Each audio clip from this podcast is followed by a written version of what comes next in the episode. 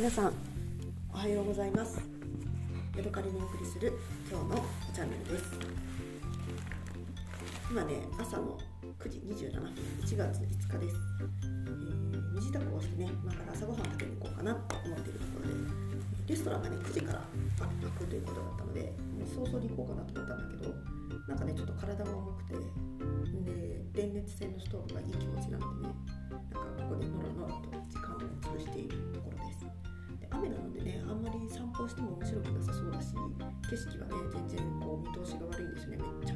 霧がすごくて。だからねまあ今日一日あの朝ごはん食べて博物館行って博物館はね雨関係ないから博物館してあとはまたもうちょっとね石鹸も買い足してで明日はねどうも雨が上がるみたいなのでお散歩はね明日午前中にしてで2時なんかのねバスであの次の町行くのでそれまでねここでノラノラとしていようかなみたいなねそんな気持ちで、えー、こうで出節っていうところなんですね。でねちょっとねなんとなくね風邪気味というか体も重たいんですよね。でこれが風邪なのか単に疲れてるのか寒いからなのかってよくわかんないんだけどこの前ねインドに行った時私途中でめちゃめちゃあのなあのお腹を壊したのとあとね途中でね風邪ひいちゃったんですよねやっぱりでそのその時の原因はあのクーラーというかねあのシーリングファンを回しすぎてすごい風に当たってね寒くてなんか喉をね痛めちゃってそこからね風邪をひいたっていう感じだったんですよね。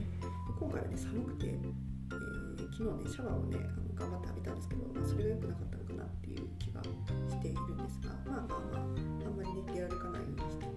えー、宿でねゴロゴロしてればいいかって思ってます。でね昨日からねちょっとね頭が痛いんだよね。私もともとねあの頭痛持ちなので、えー、しょっちゅうねあの痛み止めを飲んでるんですけど、えー、このところね生理痛で飲んでもいたのであんまりねちょっと痛み止めの効きが悪いみたいなねそんな感じがしてそこはねちょっとブルーなポイントですでね今回ねあの旅行をしてあのなんかね自分のね旅行に対する考え方がねちょっとずつ変わってきてるなっていう気がするので、えー、暇暇つぶしにねそんな話をしようかなって思ってます。というのはねあのなんか嫌な大人というかなんかこう老成してしまったなっていう気もするんですけどなんかお金で解決すればいいかっていうねそういう気持ちになってきました。私ね2009年から11年にかけて夫と一緒にね世界一周のバックパッキングの旅行をしてたんですね。でリュックサック背負って町から町へ行ったり海で泳いだり美味しいもの食べたりしててでなるべくねそんなに予算も限られていたので安い値段で長くいるみたいなねそういうことをねあの楽しみに過ごしていました。でその頃本当にね、えー、10円20円とかね本当1円2円のこう差にもねピクピクしながらなるべく安くね行くにはどうしたらいいんだろうっていうことをね考えていました。ただね最近もう40近くになってきてあの未だにねいろんなところへ海外旅行に生懸命頑張ってねパスに乗ってあの移動するのもいいんだけどまあちょっとの距離だったらタクシーでもいいかとかね。タクシーの人にチップ払うのちょっとぐらい多くてもいいかとか、うん、なんだろうあのど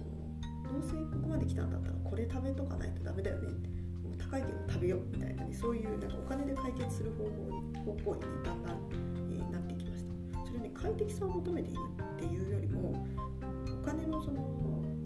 円2円10円20円100円1000円で一喜一憂している時間がもったいないなっていう方になってきた気がします。でねちょっとずつね宿のねあのレベルもね少しずつなんか昔よりは上がってきてるような気がしてもう昔はね一番あの並び替えで一番安い宿一択みたいな感じだったんだけど最近はあでもこっちの方が眺めが良さそうだなとかいやいやいやでもねそんな毎回眺めのいい宿ばっか取ってたらお金が持たんわみたい。な、まあ、そこら辺がちょっとバランスをとってあの快適な快適さとそれからお金のバランスっていうのをね考えるようになってきた気がしますね。まあちょっとなんかこういうこと言うと偉そうだから嫌なんだけどで今回ね私がちょっと具合が悪いからもしかしたら明日ねあの万全な体制で夜行バスにね乗ることができるかなっていうことをちょっと考えたんですよねでそこで、夜行バスに乗れないと何が起こるかというと、えー、もうバスバスの予約をしてあるからそのお金が無駄になるとか、えー、戻るというね海辺の町の宿を予約しているのでそこで、えー、そこの宿のお金が無駄になるとかなんなそういうことがあるんですよね。でもしどうしてもここでから動けなくなっちゃったら私2日2晩ねここでゴロゴロしてでイスタンブールにね、えー、もうボドルムすっ飛ばしてイスタンブールに帰ることになるんですけど多分その時はね代がかかるなとかいうのがあるんですけどあのまあまあそそしたらそれでいいやっていうなんか諦めじゃないけどまあいいかそれお金で解決すればいいかみたいなねそんな気持ちにやっとなれるようになりました。確かにねあの多分ちゃんとね移動して、えー、多少体に無理を言わせて明日夜行バスに乗ることになるとは思うんだけどでもねもう最悪いややめといた方がいいなと思ったら、えー、2万円か3万円か1万円か2万円か無駄になるセルできないんですよね。もう前払いしてるから、え、キャンセルできないからそれを諦めてでもねイスタンブールの宿にね乗降するっていうのもねありかもしれないしイスタンブールの空港に着いて宿に行くのもね本当だったら、えー、まあ、1000円ぐらいのバスに乗るんだけど3000円ぐらい出して宿までタクシー行っちゃえばいいかみたいなねそういうふうになんだろうな豪遊では全然ないんだけどなんかお金で解決すればいいやっていうねそういう気持ちになって